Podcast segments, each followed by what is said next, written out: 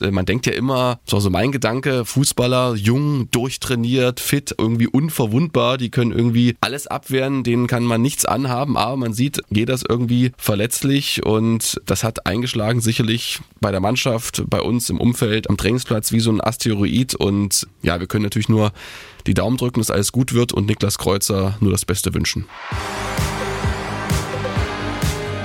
Kurvenversteher, der M D R Sachsen-Anhalt H F C-Podcast. Hallo und herzlich willkommen zum Badkurvenversteher, dem M D R-Podcast über den Hallischen F C. Ich bin Marius Rudolf und bei mir hier im Studio in Halle ist wieder Stefan Weidling.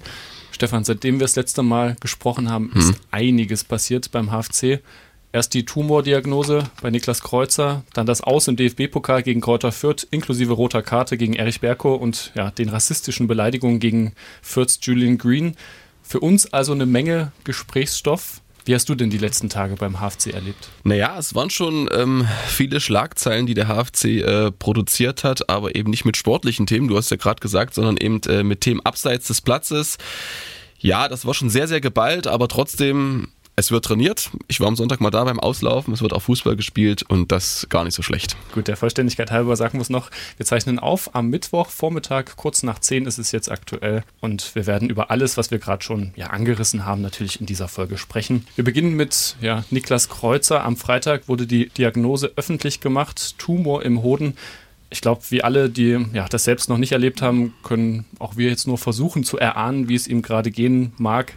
Genauso überrumpelt wie wir alle war auch Jonas Nietfeld und nach dem Spiel gegen Fürth hat er sich dazu geäußert. Wir hören mal rein. Es war natürlich ein extremer Schock für uns alle. Also wir haben es im Kreis der ganzen Mannschaft erfahren und wir wussten nicht, wie wir, wie wir im ersten Moment damit umgehen sollen. Ich, hab ihm, ich hatte kurz Kontakt mit ihm, ich habe ihm gesagt, wir sind für ihn da, wir stärken ihn im Rücken und wir sind hundert Prozent davon überzeugt, dass er, dass er bald wieder bei uns ist, dass er das alles durchsteht und, und die Kraft dafür hat, dass... Äh, ja, auch äh, gesund wieder zu überstehen. Stefan, wie hast du davon erfahren und was waren deine ersten Gedanken? Ja, ich war mit den Kindern im Schwimmbad, hatte mein Handy äh, nicht mit dabei und als ich rauskomme, an den Spind gehe, da sehe ich dann eine Nachricht vom geschätzten Kollegen Thorsten Rössler von Radio S A W und äh, da stand nur drin, was für eine Riesenscheiße.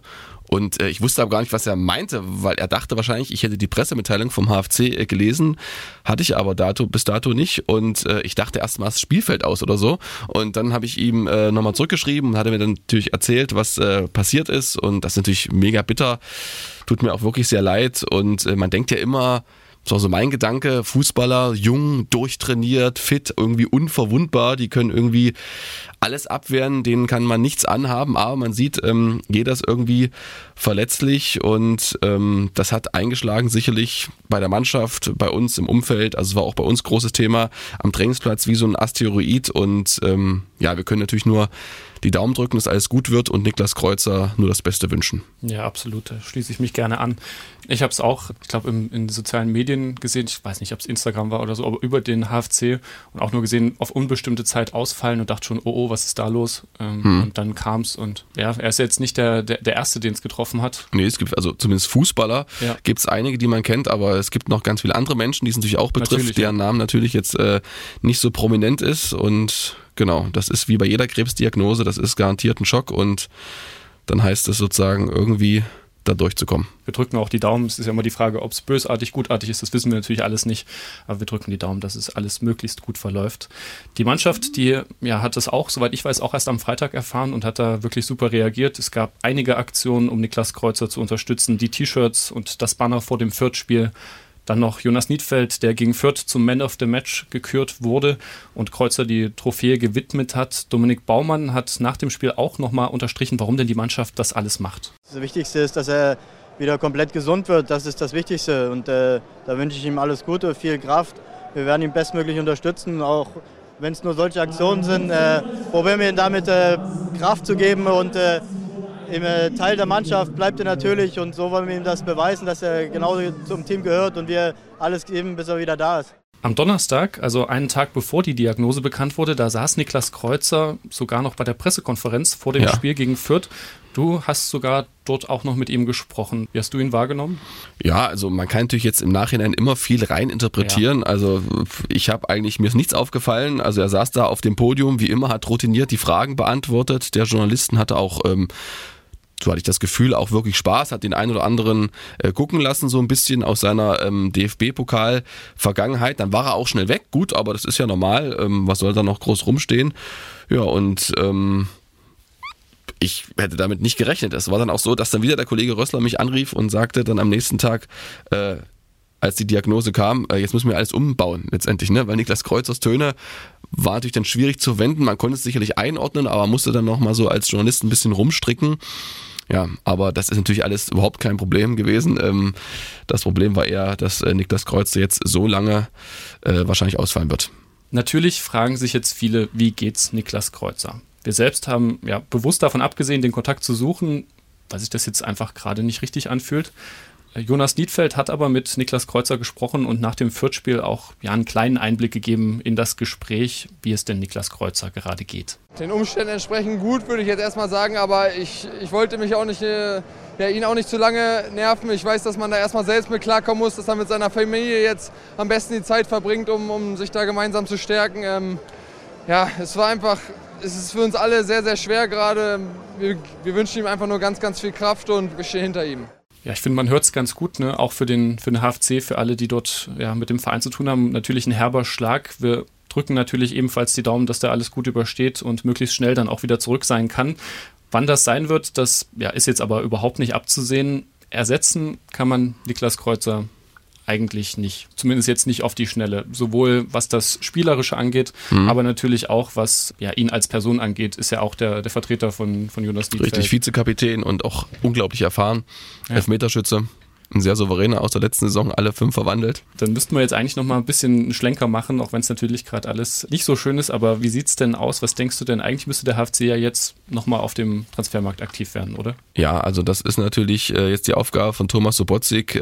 Sie wissen, Sie kennen den Kader, Rechtsverteidigerposition ist damit jetzt nicht mehr doppelt besetzt, also klar, Lukas Haalank ist eine Möglichkeit, auch Janis Vollert hat mal gespielt, Rechtsverteidiger, aber ist nicht seine etatmäßige Position und deshalb waren auch gestern am Dienstag beim H F C zwei Spieler da und haben sich vorgestellt, äh, kennst du sicherlich den einen schon, Marvin Ajani, bekannter Name hier aus Halle und der andere ist Markus Ballmert, genau zuletzt äh, in Meppen aktiv, so ist das Geschäft, also wenn man davon ausgeht, dass ähm, Niklas Kreuzer ja dann seine Behandlung oder was weiß ich, äh, wie das dann abläuft, äh, absolvieren muss, dann sind das schon einige Monate, die da wahrscheinlich ins Land gehen, vermutlich, und dann braucht es natürlich auf der Position einen Ersatz und ähm, Ballmert, habe ich mal geschaut, der war wie gesagt zuletzt ähm, beim S V Meppen aktiv, sehr erfahren in der dritten Liga, hundertsiebzig Spiele, sechs Tore, dreiundzwanzig Vorlagen, der ist sehr flexibel einsetzbar, der hat vor allem auf der Rechtsverteidigerposition gespielt, kann aber auch im rechten Mittelfeld spielen, also ein Stück weit offensiver und hat aber auch im defensiven Mittelfeld äh, gespielt. Beim S V Meppen war da auch Kapitän, also der ist neunundzwanzig Jahre alt, ein gewisser Führungsspieler ist er auch.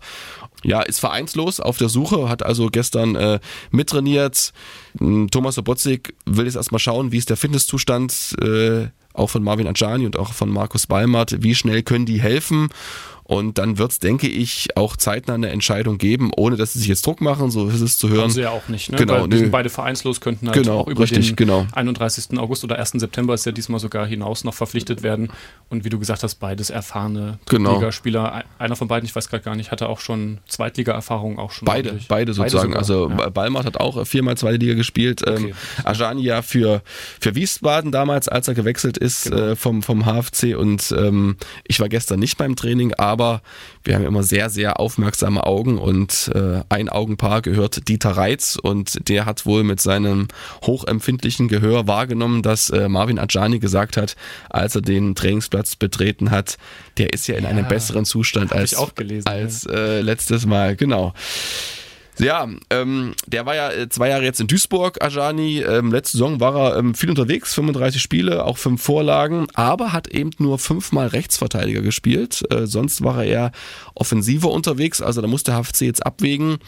Also Ballmert wäre die etwas defensivere Variante, der auch ein Offensivpotenzial hat, aber dessen zweitliebste Position, glaube ich, eher das defensive Mittelfeld ist. Und Ajani ist eigentlich der offensiv ausgerichtetere ausgerichteterer Rechtsverteidiger, der ähm, ja bei Thorsten Ziegner aussortiert worden ist, muss man auch so sagen, ähm, ist auch jetzt dreißig Jahre alt, kennt natürlich den Verein, kennt das Umfeld, würde sich hier sofort sicherlich wieder einleben. Also ich sehe beide so ungefähr auf einem ähnlichen Niveau und äh, bin ich mal gespannt, für wen sich der H F C entscheidet, aber vielleicht gibt es ja sogar noch einen dritten. Also Probespiele heißt ja immer, man muss erstmal gucken, vielleicht ähm, warten sie auch noch ein bisschen, gibt ja noch viele Möglichkeiten bis zum Ende der Transferperiode. Vielleicht sortiert der ein oder andere Verein doch nochmal einen aus, muss man gucken.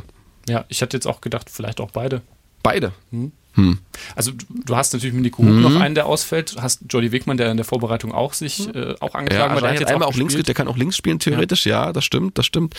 Beide, weiß ich nicht. Also das ist ähm, unwahrscheinlich, unwahrscheinlich sozusagen. Also das ist ja auch ein Kostenpunkt. Also Ähm, ob man die beide dazu bringen kann, nur einen Jahresvertrag zu unterschreiben, weiß ich nicht. Ähm, ist ja auch mal, fällt mir immer so auf, halte ich auch schwierig, ne? Du kommst dann irgendwie hin, weißt, du bist eigentlich nur der Ersatz und was ist, wenn der Kreuzer zurückkommt?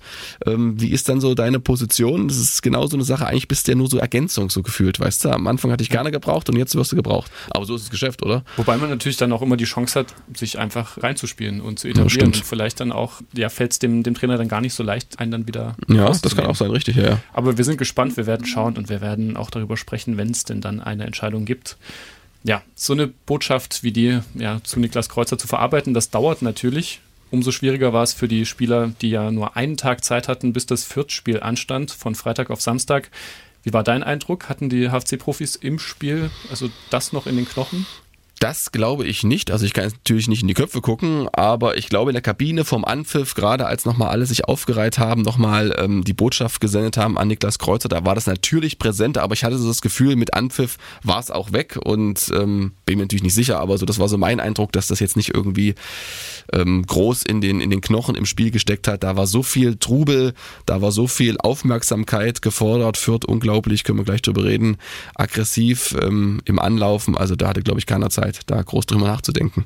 Gehen wir ins Spiel, elftausendzweihunderteinundfünfzig Zuschauer, einer davon war Stefan Weidling. Es war nicht ganz ausverkauft, ja. Du hast letzte Woche noch gemeint, es wird nicht klappen, Kindergeburtstag. Genau. Kindergeburtstag, ja, es war dann so, ähm, ich hatte mit meiner Tochter geredet, weil halb sechs wurde es so laut. Ihr habt verhandelt. Wir haben verhandelt. Halb sechs wurde es so laut, ich habe dann sozusagen äh, vom Fenster aus, ich wohne ja nur so einen Kilometer oder achthundert Meter Luftlinie weg vom Stadion, schon diese Stimmung gehört und da hat sie mir richtig gekribbelt. Ne? Und dann habe ich gesagt, Mensch, sag mal, wenn ich jetzt hier gleich gehe und dann auch wieder da bin, und es war ja auch ein schöner Tag, den wir hatten und dann war es auch so, ich bin dann quasi kurz nach Anpfiff gekommen und bin sofort mit Abpfiff wieder weg und ähm, war eine fantastische Stimmung. Also habe ich selten erlebt, diese Schallparaden da auf der ähm, Badkurventribüne, also auf der, auf der, auf der Fankurve, Hintertor, Hintertor ja. sozusagen, genau, es war echt toll zu sehen und ähm, also Wahnsinn, also dafür, dass es ja wenig Highlights gab auf Seiten des H F C, fand ich, war es richtig geil.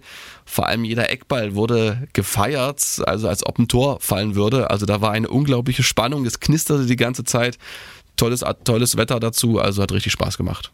Und hast du das Catering getestet? Wir haben ja letzte Woche auch ausführlich drüber gesprochen. Hast du, hast du dir Brötchen geschmiert? Du kennst oder ja, du kennst ja. Naja, wir haben, wir haben sozusagen ausführlich ähm, den ganzen Tag schon gegessen bei dem Geburtstag. Deshalb habe ich mich da verabschiedet und bin wirklich äh, mit Scheuklappen rein, raus. Kann ich ehrlich, ehrlicherweise nichts sagen, aber ich war ja am Sonntag nochmal beim Auslaufen und ähm, hat mir keiner was berichtet. Also vielleicht ja. ist es ein bisschen besser geworden, aber ich bin gegen Duisburg im Stadion und werde dann wieder mal hinschauen. Ich habe auch nichts gehört, nichts vernommen, von daher gehe ich davon aus, dass es alles gut geklappt hat dieses Mal. Wir haben gerade schon kurz vorher drüber gesprochen, der gewünschte Pokalfight ist ausgeblieben, so hieß es im T V-Bericht. genau, ja, genau. Vom Kollegen äh, Robert Paul Blömecke, ja, bei Sachsen-Anhalt heute, genau. Ja, wir erinnern uns an, äh, an Lautern, an Wolfsburg, einmal äh. hat es geklappt, einmal hat es nicht geklappt, aber beides halt sensationelle Spiele. Mhm. Findest du es auch so, dass der Pokalfight ausgeblieben ist oder nicht? Nee, also ich finde sozusagen, da würde man dem H F C absprechen, dass sie eben nicht gekämpft hätten, das war überhaupt nicht der Fall, die haben dann in Unterzahl wirklich alles versucht, aber Fürth, muss man sagen, war einfach stärker, individuell besser besetzt. Rigotta, der war nicht so oft am Ball, aber wenn er am Ball war, war das alles sehr, sehr flüssig, seine Bewegungen und vor allem seine, seine Pässe, die waren brillant und die haben einfach eine kluge Taktik gehabt. Die Zorniger-Taktik, dem H F C da die Luft zum Atmen zu nehmen und hatte das Gefühl, ähm, immer wenn sie angelaufen werden, da hatten sie überhaupt keine Zeit, Entscheidungen zu treffen und dann siehst du eben dann schon mal die Qualität eines Zweitligaspielers oder eines Drittligaspielers. Wenn du eben diese Zeit nicht hast, dann passieren dir halt Fehler, dann kommst du in keinen Fluss rein und das war so ein bisschen das Problem und hinter mir saßen die Analysten von Kräuter Fürth vom Laptop und die haben jeden jeden, jeden, jeden Ballgewinn von Fürth wirklich beklatscht und bejubelt, jetzt draufgehen, jetzt draufgehen, komm, geh, geh, geh. Also das, das war sozusagen klar die Vorgabe von Alexander Zorniger, den H F C nach Ballgewinn sofort unter Druck zu setzen, sofort zu stressen. Das muss also wirklich jeder bis in die Haarspitzen verinnerlicht haben, auch die Videoanalysten, die oben wirklich gebrüllt haben ja. und jede, jedes Anlaufen gefeiert haben. Ja, Sreto Ristić hat es danach auch gesagt, dass sie die Bälle einfach immer viel zu früh verloren haben, um überhaupt mal in irgendeine Aktion zu kommen. So aber defensiv fand ich es okay. Also dass ähm, man am Ende natürlich, wenn man ein bisschen aufmacht, äh, Chancen bekommt, aber sonst... Ähm, war es auch ein Verdienst des H F C, dass so lange Spannung herrschte, weil Fürth eben kein zweites Tor geschossen hat. Und das war eigentlich, da stand, fand ich, so sportlich über allem bei diesem Spiel.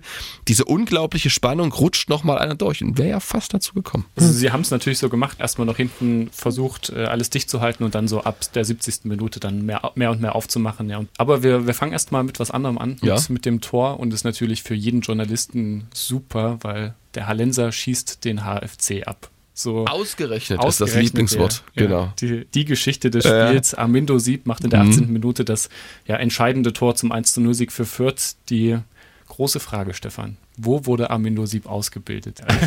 Also du glaubst doch nicht, dass ich mich hier nicht vorbereite sozusagen. Ich bekomme dein Skript, und wenn ich das Skript in der Hand habe, dann geht es sofort von Rechner, da wird sofort recherchiert. S G Motor Einheit Halle. Genau, nee, da wurde er ausgebildet. Und dann war es ganz interessant, ähm, habe ich auch mal gelesen, in der Mitteldeutschen Zeitung vom Sportchef persönlich geschrieben, von Fabian Wölfling. Muss man nämlich auch erzählen, wer das geschrieben hat, weil die Geschichte ist ganz toll, fand ich. Also die S G Motor Einheit Halle hat relativ schnell gemerkt, hey, dieser Armindo Sieb, der ist einfach zu gut für uns. Der ist besser als jeder Trainer, der hat ein Ballgefühl besser als jeder Trainer bei uns, der hat ein Raumverständnis besser als jeder bei uns. Was macht man jetzt mit dem? Und da haben die sich an den F C Bayern gewendet und die haben gesagt, schickt den Burschen zu R B Leipzig. Hm. Und so ist er halt um den H F C drumherum gekommen, und das muss eben das Ziel sein. Ne? Also jeder, der hier ein super Talent hat in der Saale-Stadt, bei irgendwelchen Vereinen, der muss nicht die Bayern anrufen, der muss ab sofort den H F C anrufen, weißt du. Und ich glaube, wenn es um Torhüter geht, da hat Halle auch einen guten Ruf, da hätten die Bayern vielleicht sogar gesagt, schickt den zu Marian Unger. Ja. Weil Schreiber, Gebhardt, ähm, Bredlo, gut, das war nicht Marian Unger, aber egal, die Torwartschule, die haben wir schon mal angesprochen, die ist sehr gut beim H F C. Und ähm, vielleicht klappt das ja auch mal ähm, bei den anderen Spielern, also außer den Torhütern. Und er hat selbst auch im Interview gesagt, der H F C hat nichts falsch gemacht, er hat sich halt einfach anders entschieden. Ja, das ist natürlich dann auch so eine Strahlkraft. Also ich kenne das selber, meine Eltern haben Nachbarn, äh, da spielt der Junge bei R B Leipzig und äh, der hat auch beim H F C gespielt, und irgendwann entwächst du dem halt, weil natürlich R B, die holen dich damals ab, da kam immer ein Auto, hat den quasi abgeholt, hat den zum Training gefahren, zurückgebracht in der Anfangszeit, und dann spielst du halt Testspiele nicht gegen äh, Motor Nordhausen, wenn es überhaupt gibt, sondern eben gegen äh, Arsenal London oder so, ne? Auf dem Niveau duellieren die sich, das ist natürlich noch ja. was anderes. Und ähm, aber Armindo Siebs Karriere wäre fast ins Stocken gekommen, denn er hat mal mit Popcorn geworfen im Kino, und damals war er bei der T S G Hoffenheim in der Jugendabteilung, und sein damaliger Chef fand das nicht ganz so gut und äh, hat aber Glück gehabt, also ist da gerade so damit durchgekommen mit dem Popcorn werfen. Alex Zorniger hatte auch gemeint, dass Armindo Sieb eher dafür bekannt ist, dass er ein bisschen faul ist und dass er sich jetzt aber gerade sehr gemacht hat. Also okay. Der hat ihn mhm. auch nochmal ein bisschen gelobt, mhm. dann zumindest für das Spiel. Ja, und ich habe auch noch gehört, Armindo Sieb hat für seine ganze Familie, die war im Stadion, zwölf Tickets besorgt. Der Bruder, ja. glühender H F C-Fan, also vielleicht mhm. besteht da doch noch eine Chance, ihn irgendwie noch, noch mal herzubekommen. Ja, und hat natürlich auch gesagt, ganz demütig im Interview danach, das fand ich auch ganz nett, es ist eine Ehre für ihn, hier zu spielen und dann auch noch zu treffen. Ja, das ist auch, glaube ich, auch Profi genug, um das so zu sagen. Ja, mhm. absolut. Dann gab es in der ersten Halbzeit nicht nur das Tor, sondern auch noch eine, ja, vielleicht spielentscheidende Szene. Erich Berko bekommt rot, ziemlich grobes Foul in der Nachspielzeit der ersten Halbzeit. Zu Recht? Ja, kann man vertreten. Diese Entscheidung ist natürlich mega unglücklich, weil der H F C in der Offensivbewegung ist und Berko ja eigentlich den Ball erstmal gut annimmt, ihn sich aber dann weit zu, vorlegt, äh, zu weit vorlegt. Ja. Und dann passiert es eben. Ähm, Sreto Ristić hat am Sonntag gesagt, ja, wenn man es natürlich in der Zeitlupe sieht, in der Super Slow Motion, sieht es natürlich immer brutaler aus als im normalen Ablauf. Aber ich finde, es ist trotzdem gestrecktes Bein, offene Sohle. Und ich hatte neulich eine Schiedsrichterschulung und ähm, da ist es so, oberhalb des Knöchels ist eigentlich immer rot. Und das war auch oberhalb des Knöchels, wenn man das sieht, man ganz genau. Und natürlich war der jetzt nicht so schwer verletzt, der Luka Itter. Zum Glück hat er dann Pfiffe bekommen, weil er relativ schnell wieder auf dem Feld war. Aber man geht automatisch diese... diese Verletzungsgefahr ein, dieses Risiko geht man ein, und deshalb ist die rote Karte vertretbar. Klar, jetzt kann man sagen, Berko hat noch nie in seiner Profikarriere laut Transfermarkt eine rote Karte kassiert. Ja. Also das ist garantiert keiner, der da irgendwie böswillig reingeht und das mit Absicht macht. Ich glaube, da war so ein bisschen das Ärgernis dabei. Ball verloren, jetzt muss ich ihn schnell zurückholen. Und man sieht ja auch an seinem Gesicht, dass ihm völlig entgleitet, als er diese rote Karte sieht, die er noch nie in seinem Leben gesehen hat. Außer vielleicht in der Jugend, weißt du. Aber ist natürlich blöd. Trotzdem finde ich... Ähm, hat es der H F C dann nicht so schlecht gemacht, aber du hast recht, es war am Ende spielentscheidend. Mit elf Mann wäre vielleicht die Sensation noch greifbarer gewesen. Und ich finde, man darf auch nicht vergessen, wenn man mal zu Hause gegen die Kommode läuft irgendwie und sich den, den, den Zeh einstößt, wie, was das für Schmerzen sind. Passiert ja das oft, ja? Naja, es ist schon mal passiert auf jeden Fall. Ich kann mich zumindest dran erinnern, es hat sich eingeprägt. Und okay. Dann stell dir vor, da haut ja einer den, den Fuß da irgendwie gegen das Schienbein. Und hatte der einen Schütze um? Ich glaube, der hatte gar keine Schütze um, ne? So sah das zumindest auf dem Fernsehen. Man muss doch.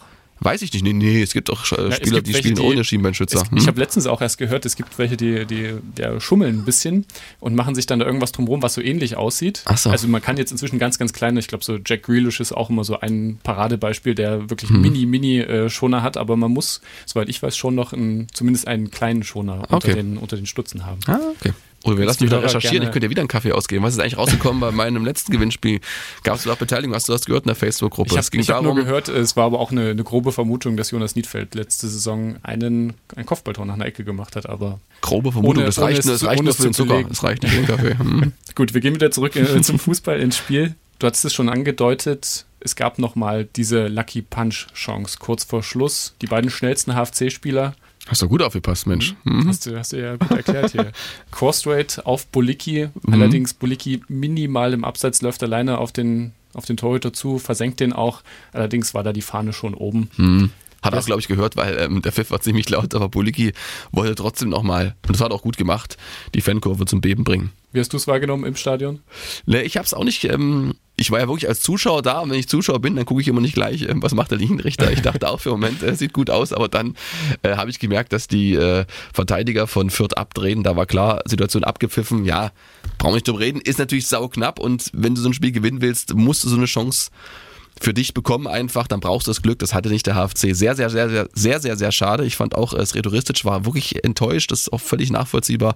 Auch noch am Sonntag da im Gespräch, hat sich dann nochmal Zeit genommen, um mit ein paar H F C-Kiebitzen zu reden und weiß natürlich auch, so eine Chance kommt bestenfalls in einem Jahr nochmal. Wirklich schade, weil es war so knapp, aber es sollte am Ende einfach nicht sein. Was ich aber sehr bemerkenswert fand, war die Ballbesitzstatistik mhm. nach dem Spiel. Die war genau fünfzig fünfzig und das mit einem Mann weniger in, in einer Halbzeit. Wie ordnest du das ein? Ich ordne das so ein, dass ähm, auch fünfzig Prozent Ballbesitz äh, nicht unmittelbar zu Chancen führen, wenn ja, sie sozusagen absolut. Im falschen Raum passieren. Wahrscheinlich äh, dann eher so im Mittelfeld, weil es gab jetzt nicht diesen Taktgeber in der Zentrale, der so einen Ball mal halten konnte und ihn äh, weiterspielen konnte. Dominik Baumann, der war wirklich unter... Dauerbeschuss, also die haben den richtig hart rangenommen. Kurz vor Ende des Spiels hat er sich nochmal richtig beschwert beim Schiedsrichter, weil da oft bei den Fürther Verteidigern die Ellenbogen im Spiel waren. Ich finde ja, sonst hat er es gut gemacht, aber es war halt einfach extrem schwer, wenn da drei, vier Fürther um dich drumherum stehen. Er hat schon eine breite Brust und ich fand immer, bei den langen Bällen wurde die Brust auch noch ein bisschen breiter, aber ähm, wenn der Ball dann so kurz abtropfte, war irgendwie immer ein Fürther da und deshalb war er gar nicht so richtig im Spiel. Aber insgesamt ähm, kann man ihm da wirklich keinen Vorwurf machen. Ähm, war einfach äh, ja auch so, dass... angesprochen Kreuzer und auch Hug nicht dabei waren. Jody Wegmann hat es gut gemacht, keine Frage. Auch ähm, Haalank, die haben bis zum Ende alles gegeben. Der hat ja völlig gepumpt, musste dann ausgewechselt werden. Aber du hast ja. halt gemerkt, so diese letzte Qualität, ne? Also wenn dann eine Ecke kam, da dachte ich, Mensch, die muss auch richtig kommen. Dann verhungerte die so halb hoch. Das ist natürlich dann schade und das wäre vielleicht mit einem erfahrenen Spieler in so einer Situation besser gewesen. Aber so ist es halt. Es war wieder nur eine Ecke, wenn ich das richtig gesehen habe. Ja, und die war vermorbelt. Hm. Ja. Beim letzten Mal hat die eine Ecke gereicht, dieses Mal nicht. Hm. Aber was, was, was ich finde, was, was auch noch mhm. vielleicht ein Indiz sein könnte, dass Fürth sich vielleicht wirklich komplett einfach auf dieses Gegenpressing fokussiert hat und eigentlich gar nicht so richtig Lust hatte, das Spiel selber zu machen. Die, die, die wussten Statistik. ja, die wussten, die wussten ja, genau, es kann sein, so eine Statistik, richtig, die wussten ja, Halle wird sowieso kommen und ähm, was auch noch interessanter, was auch diskutiert wurde, wann, schon im Stadion, wann macht der H F C hinten auf? Sreto Ristić hat sich entschieden, das relativ spät zu machen. Trotzdem hätten dann noch drei Gegentore fallen können. Dreimal läuft ein Fürther quasi fast allein aufs Tor. Einmal rettet die Latte, einmal Sven Müller und äh, einmal geht's, glaube ich, daneben. Und dann ist halt die Frage, ne? Ähm, dann verlierst du vielleicht am Ende null vier, null fünf. Dann hast du sportlich richtig eine auf die Mütze bekommen, vielleicht auch mit Langzeitwirkung und so war es eben nur null eins. Also ich finde, es war okay, man kann es so und so sehen. Er hat es dann irgendwie ab der siebzigsten, fünfundsiebzigsten angeordnet, hat dann die letzten Offensivkräfte gebracht und mit Glück hätte es ja auch fast gereicht. Können wir noch lange drüber sprechen, das bleibt trotzdem beim null zu eins. Ja. Ne? Das stimmt, ja. Stimmt, kann man eigentlich ein Ergebnis, man kann es auch nicht schön quatschen. Man kann es nee. schön quatschen und nicht verändern, da hast du recht. Hm. Damit beschließen wir das Sportliche, bleiben aber noch beim Spiel gegen Fürth und zwar bei den rassistischen Beleidigungen gegen Julian Green. Der soll beim Ausführen der Ecken mehrfach von, von einem Zuschauer als Affe beschimpft worden sein. Fürths Trainer Alexander Zorniger war deshalb ja, nach dem Spiel richtig sauer. Das Stadion war relativ gut besucht, ich würde mal sagen, vielleicht fünfundneunzig Prozent ausverkauft. Ja, da war kein Punkt, wo du dich aus dem Staub machen hast können. Ja, da hat jeder gehört, was der andere sagt. Und wenn dann halt auch noch dritte, vierte, fünfte Mal Affe zum Spieler sagt, dann muss ich halt sagen, halt die Klappe, ich kann es nicht mehr hören. Ja, ich will einfach nicht glauben, dass unser Land, egal wo, ja, dass, dass wir tatsächlich nur in einer Zeit leben, wo irgendjemand denkt, er selber wäre mehr wert wie ein anderer. Ja, und wenn es nicht aus dem Grund ist, was man ja auch schon oft gehört hat, ja, das ist halt einfach nur so hingesagt, dann ist es noch schlimmer. Ja, aufstehen und sagen, das geht nicht. Ja, wir sind ein tolles Land und dementsprechend müssen wir uns auch, müssen wir uns auch präsentieren. Stefan, dass Rassismus nicht in ein Fußballstadion gehört und auch ja sonst nirgendwo hin. Ich denke, da sind wir uns alle einig. Und absolut. Dass der H F C sowas auch nicht haben will, das hat er, finde ich, auch direkt danach ziemlich gut deutlich gemacht. Finde ich auch. War eine echte Bewährungsprobe für Lisa Schöppe, die neue Pressesprecherin beim H F C.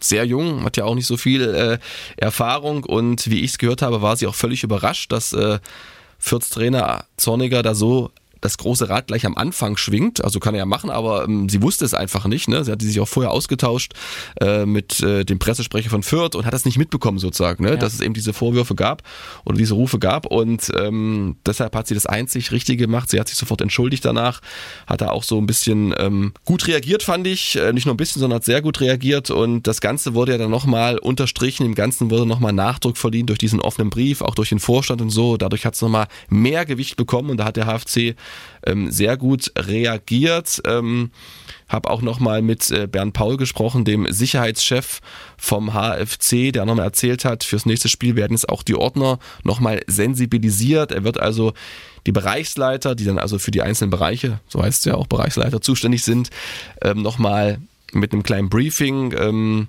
ausstatten. Das heißt also, wenn ein Ordner sowas hört, nochmal so, sofort melden an die Leitstelle.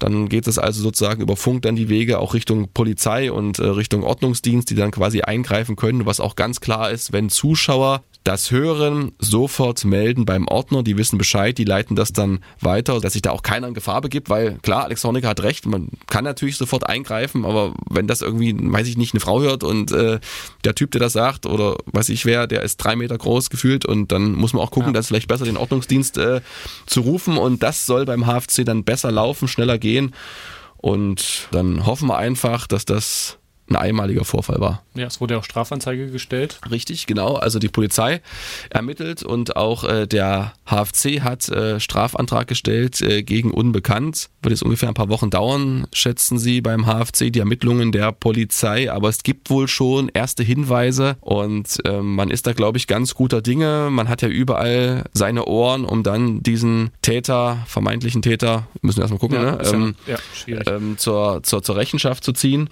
Was dann ganz interessant ist, also wenn das dann sozusagen dazu kommt, dass er ermittelt wird, er oder sie, man weiß es ja nicht, er oder sie ermittelt wird, dann wird der H F C entscheiden, ob man ihm oder ihr ein Stadionverbot ausspricht, ob man das quasi eröffnet.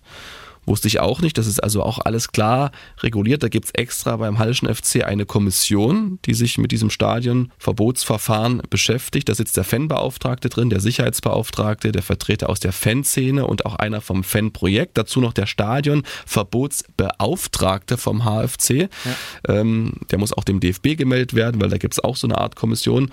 Und dann wird der Beschuldigte eben vorgeladen. Dann gibt es ein Anhörungsverfahren. Dann kann er sich also äußern und dann fällt das Urteil und das kann eben sehr breit gefächert sein, also Stadionverbot ist möglich, ein, zwei Jahre, sogar bundesweit ist ein Stadionverbot möglich, kann man auch aussprechen.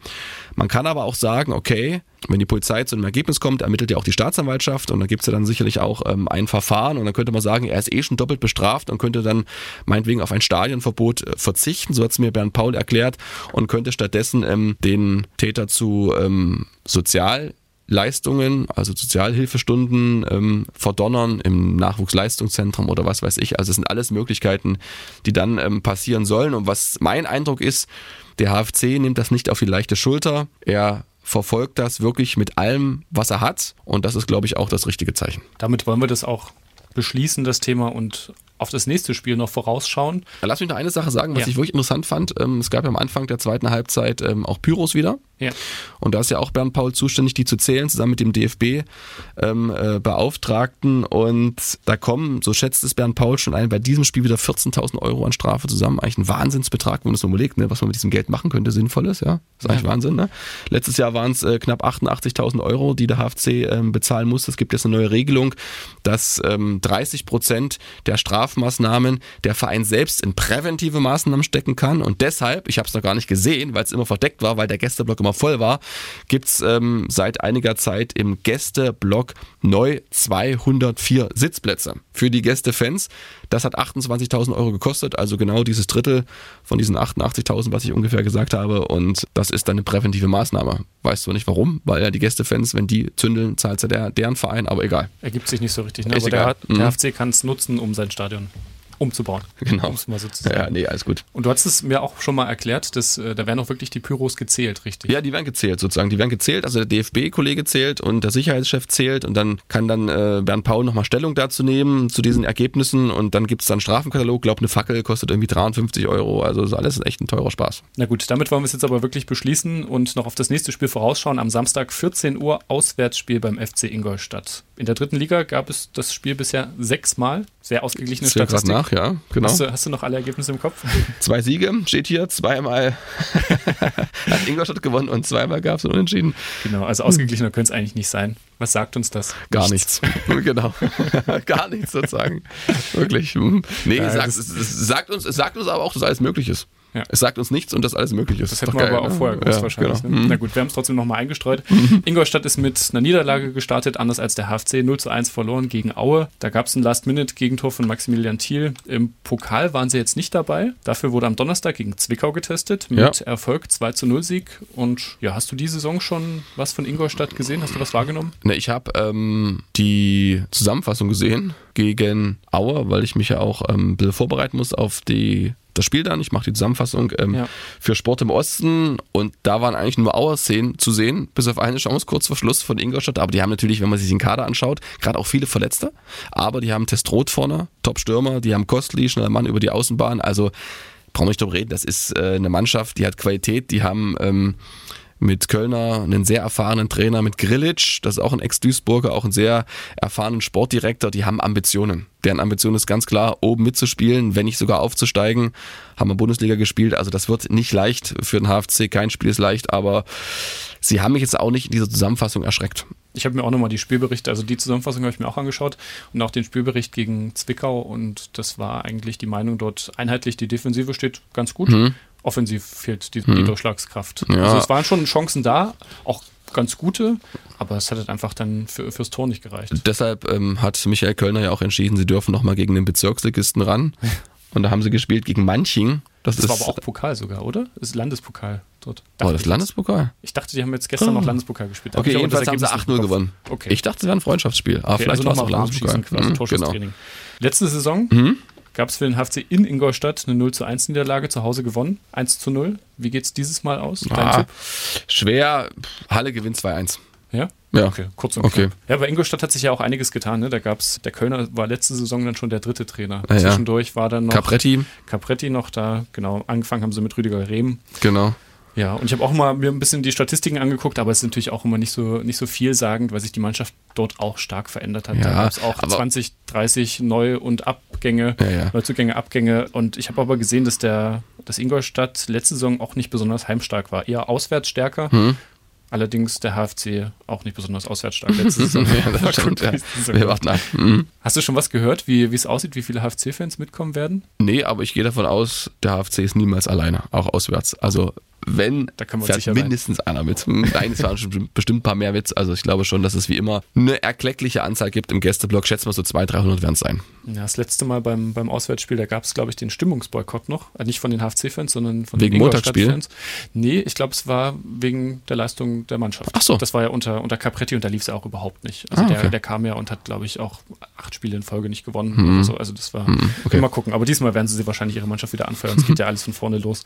Von daher... Gut, sind wir durch. Ich danke dir, Stefan. Gerne. Und wir werden uns demnächst wieder sprechen. Nächste Woche könnte es sein, es ist noch nicht ganz klar, aber die Wahrscheinlichkeit ist nicht so schlecht, dass sich vielleicht dann auch mal wieder ein Spieler... Ja, weil wir haben sozusagen auch Leserbriefe bekommen. Leserbriefe finde ich richtig gut. Ja. Also in E-Mail-Form ist aber auch ein Brief. Von Aaron Thiem haben uns sehr darüber gefreut, der ja. nochmal eine Einschätzung gegeben hat, wie er alles so fand, auch ein paar Tipps gegeben hat in Sachen Kickerbenotung. Können wir beim nächsten Mal vielleicht drüber erzählen, das sind wir ja schon kurz am Ende. Und er wünscht sich zum Beispiel gerne Roberto Pinto oder auch Daniel... Da muss ich aufpassen, dass Dämmerle, ich nicht, dass den ich neuen U neunzehn Head, ja, den, den, den neunzehn U neunzehn Headcoach, oh, der ist auch nicht schlecht. Ähm, den wünscht er sich, also da hast du ein bisschen was zu tun, Marius. Also hast du schon eine Wunschliste hier von Aaron, also das muss abgearbeitet werden in dieser Saison. Ich habe auch darüber hinaus noch Ideen und da kriegen wir bestimmt was hin. Die Lisa Schöppe, die Pressesprecherin, die wir vorhin schon gelobt haben, ist da auch gut hinterher und organisiert uns bestimmt noch den einen oder anderen in den nächsten Wochen. Sehr gut. Wunderbar, dann sind wir durch. Hinweis noch zum Schluss, wenn ihr es noch nicht gemacht habt, liebe Zuhörer, liebe Zuhörerinnen, gerne diesen Podcast abonnieren. Bei Apple, bei Spotify, im Podcatcher eurer Wahl. Fast überall sind wir zu finden, genau wie auf unserer Homepage m d r punkt d e, vor allem im Sport. Außerdem gibt es auch eine Facebook-Gruppe, die heißt auch Badkurvenversteher. Dort könnt ihr sehr gerne beitreten und mit uns über den H F C diskutieren. Und damit wie immer zum Schluss vielen Dank fürs Zuhören und bis zum nächsten Mal. Ciao, ciao. Badkurvenversteher, der M D R Sachsen-Anhalt H F C-Podcast.